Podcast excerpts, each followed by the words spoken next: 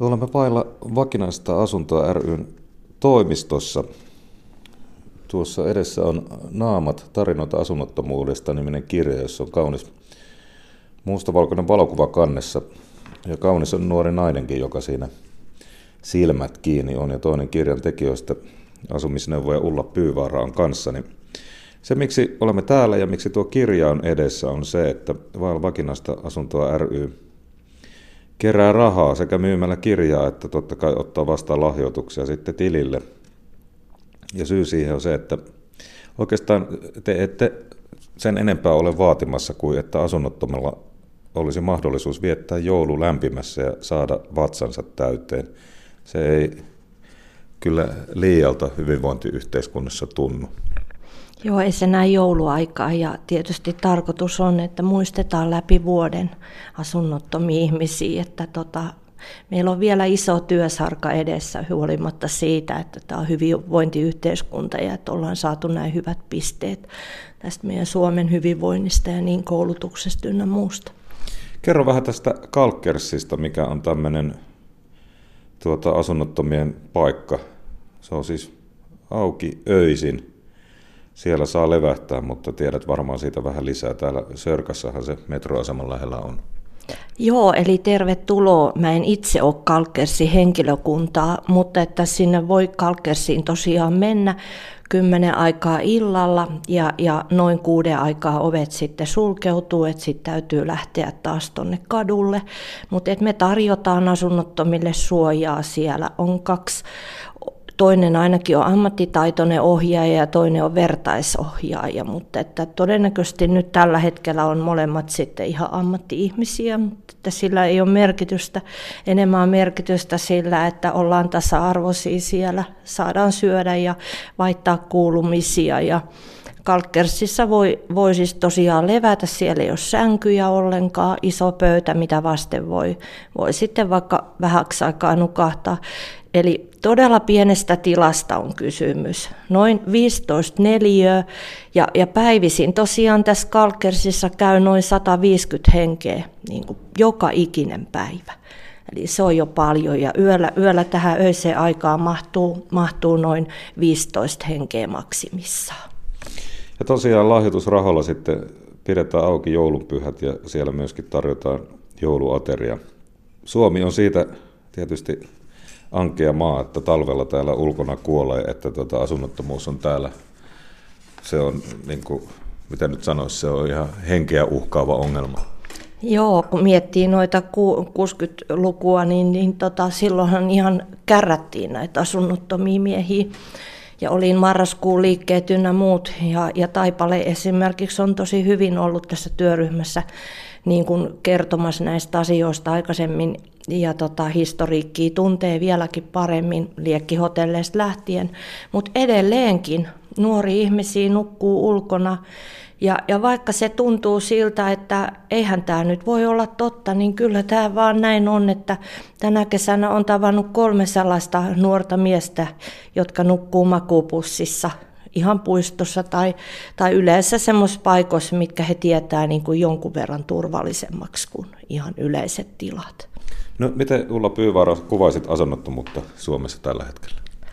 No asunnottomuus äh, ilmiönä on ikävä, että sitä on. On noin 6700 asunnotonta yksin elävää, joista nuoria on 1400 edelleenkin.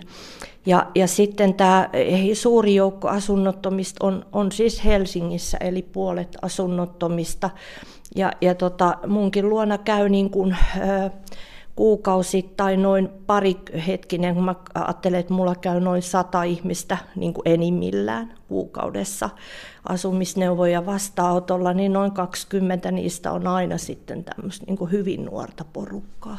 No, mitä Ulla Pyyvaara asumisneuvoja voi asunnottomalle neuvoa? Mä voin äh, hänen, hänen kanssaan yhdessä tehdä suunnitelma siitä, että, että miten tästä eteenpäin mennään. Että tota, kaikkein tärkein tietenkin, että ihminen saa asunnon, saa sen ihmisarvon, mikä häneltä on kenties hetkellisesti lähtenyt pois.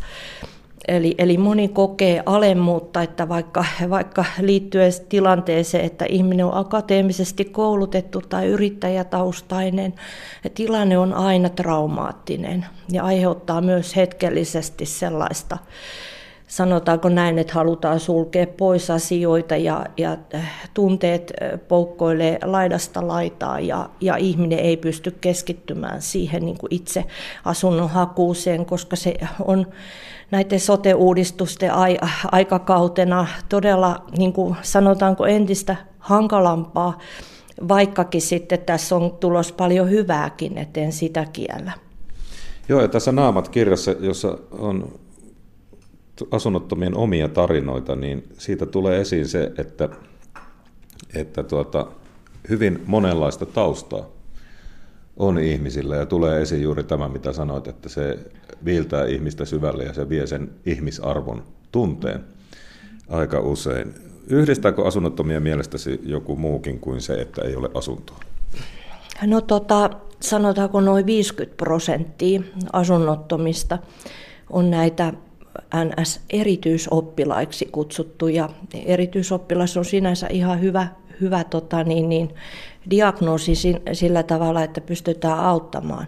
Eli, tota, ää, eli suuri osa, tai siis 50 prosenttia näistä Naamat-kirjan ihmisistä esimerkiksi, ja myös mun luonakäyvistä, on, on sellaisia, joilla on ollut todella rankkoja kokemuksia lapsuudessa. Ja, ja tota, sen on aina tässä 11 työvuoteni aikana niin kuin jo todennutkin, että et todella moni kokee, että on jäänyt jollakin lailla niin kuin ulkopuoliseksi. Ja, ja sitten tällä ei ole mitään tekemistä sen koulumenestyksen tai mahdollisuuden älykkyyden kanssa, vaan että on, on sattunut syntymään esimerkiksi ympäristöä, jossa on, joka on hyvin päihdemyönteinen.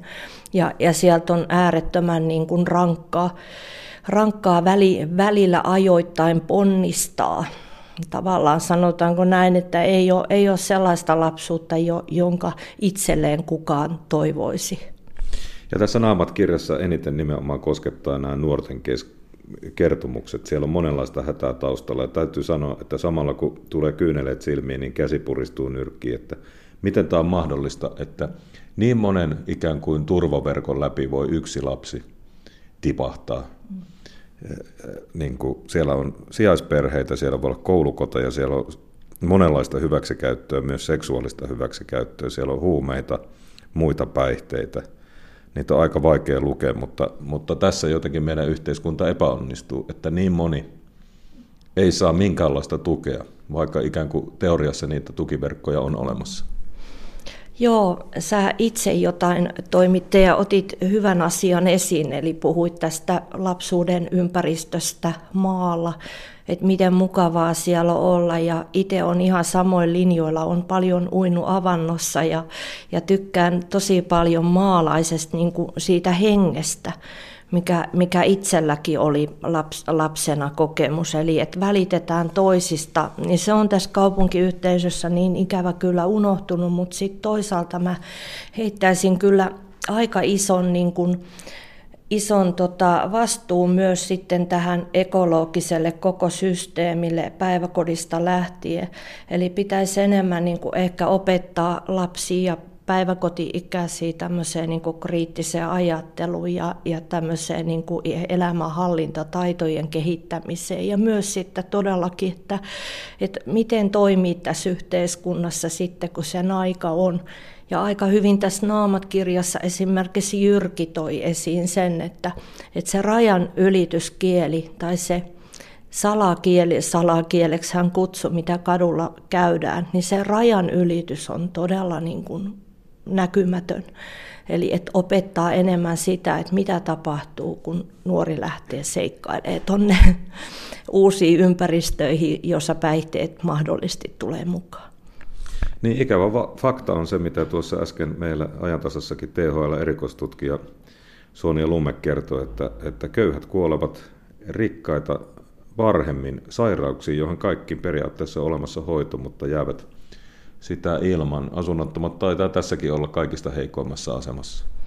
No nämä ihmiset, jotka mun vastaanotolle on tullut, niin, niin toimeentulotuen varassa eläviä ihmisiä on runsaasti ja, ja sitten myös hetkellisesti työelämästä pudonneita ihmisiä. Ja, ja sit, siis mä korostan, että on, monet on työkykyisiä, mutta että heillä on nimenomaan tämä yhteinen nimittäjä, että, että rahat on loppu.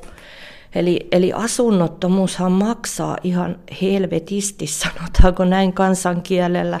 Se ei ole todellakaan halpaa elää tuolla kavereiden nurkissa. Se joudut joka päivä niin kuin miettimään ensinnäkin, on paljon asunnottomia, jotka asuu eri kavereiden luona joutuu joka päivä miettimään, että mihin seuraavaksi yöksi menee. Hirmu harva haluaa olla esimerkiksi maalta tänne tullut opiskelija. Voi olla, että kaveri ei ottanutkaan siihen asuntoon. Niin siinäpä sitä ollaankin. Eli ihan hyvä osa siikin ihmisiä on asunnottomina, mutta sitten ne rahat loppuu tosi nopeasti. Ja sä et voi tehdä sitä edullista itse tehtyä ruokaa, kun sulla ei ole keittiötä, missä sä teet. Tämäkin on yksi sellainen asia, mikä harvalla tulee mieleen, minkä sä menetät asunnon myötä. No, meillä on, niin kuin tiedämme, ollut erilaisia ohjelmia ja aikanaan kun nykyinen pormestari Vapaavuori oli asioista vastaavana ministerinä, nämä Paavo-ohjelmat sai paljon aikaiseksi. Nyt hallitusohjelmassa on ollut ehkä vähemmän puhetta tästä. Mitä Ulla toivot tapahtuvaksi? Miten me saisimme asunnon kaikille sitä kaipaaville? No mä toivoisin, että niin kun, ä, poliitikko, poliitikkoja, me, me ei itse puhuta politiikasta, mutta totta kai me halutaan olla mukana yhteiskunnallisessa keskustelussa. Niin erityisesti näissä, näihin rakenteisiin täytyy tehdä isojakin muutoksia ja, ja esim. asuntopolitiikkaa täytyy niin kuin madaltaa siis sillä tavalla madaltaa, että, että kaupunki- ja rakennusliikkeet esimerkiksi tekevät yhteistyötä, että saataisiin enemmän näitä edullisia asuntoja. Toinen on sitten nämä matalan kynnysten, puhutaan suureen ääneen, nyt tämä hallitus tässä Paavo kakkosvaiheessa puhutaan NS-AUNE-ohjelmassa, puhutaan ennaltaehkäisystä. Ja nyt tämä, niin kuin sanotaan, koko esimerkiksi tämmöinen ajatus inkluusio, eli että, että kun puhutaan näin, että, että pitää osallistua, osallistaa, niin voitaisiin myös puhua, että miten ihmiset sulautetaan, miten ihminen voi sulautua yhteiskuntaan. Enää ei integroida niin kuin erillisiin luokkiin, kun ennen oli tämä segregaatio, eristettiin laitoksia näin, vaan nyt, nyt pitäisi niin kuin miettiä, että miten, sulaut, miten ihminen sulautuu muiden joukkoon. Matalan kynnyksen paikkoja, kriisi, kriisiasumista ja aamulla kun herää, niin pitäisi olla sitten niin kuin kahvia ja, ja tota, hyvää mieltä. Siis tämä nimenomaan tämä tämmöinen, niin kuin, että mitäs, mitäs helvetti ryssit sen sun elämästä, niin koita nyt selvitä ajattelu, niin siitä meidän täytyy niin kuin päästä pois.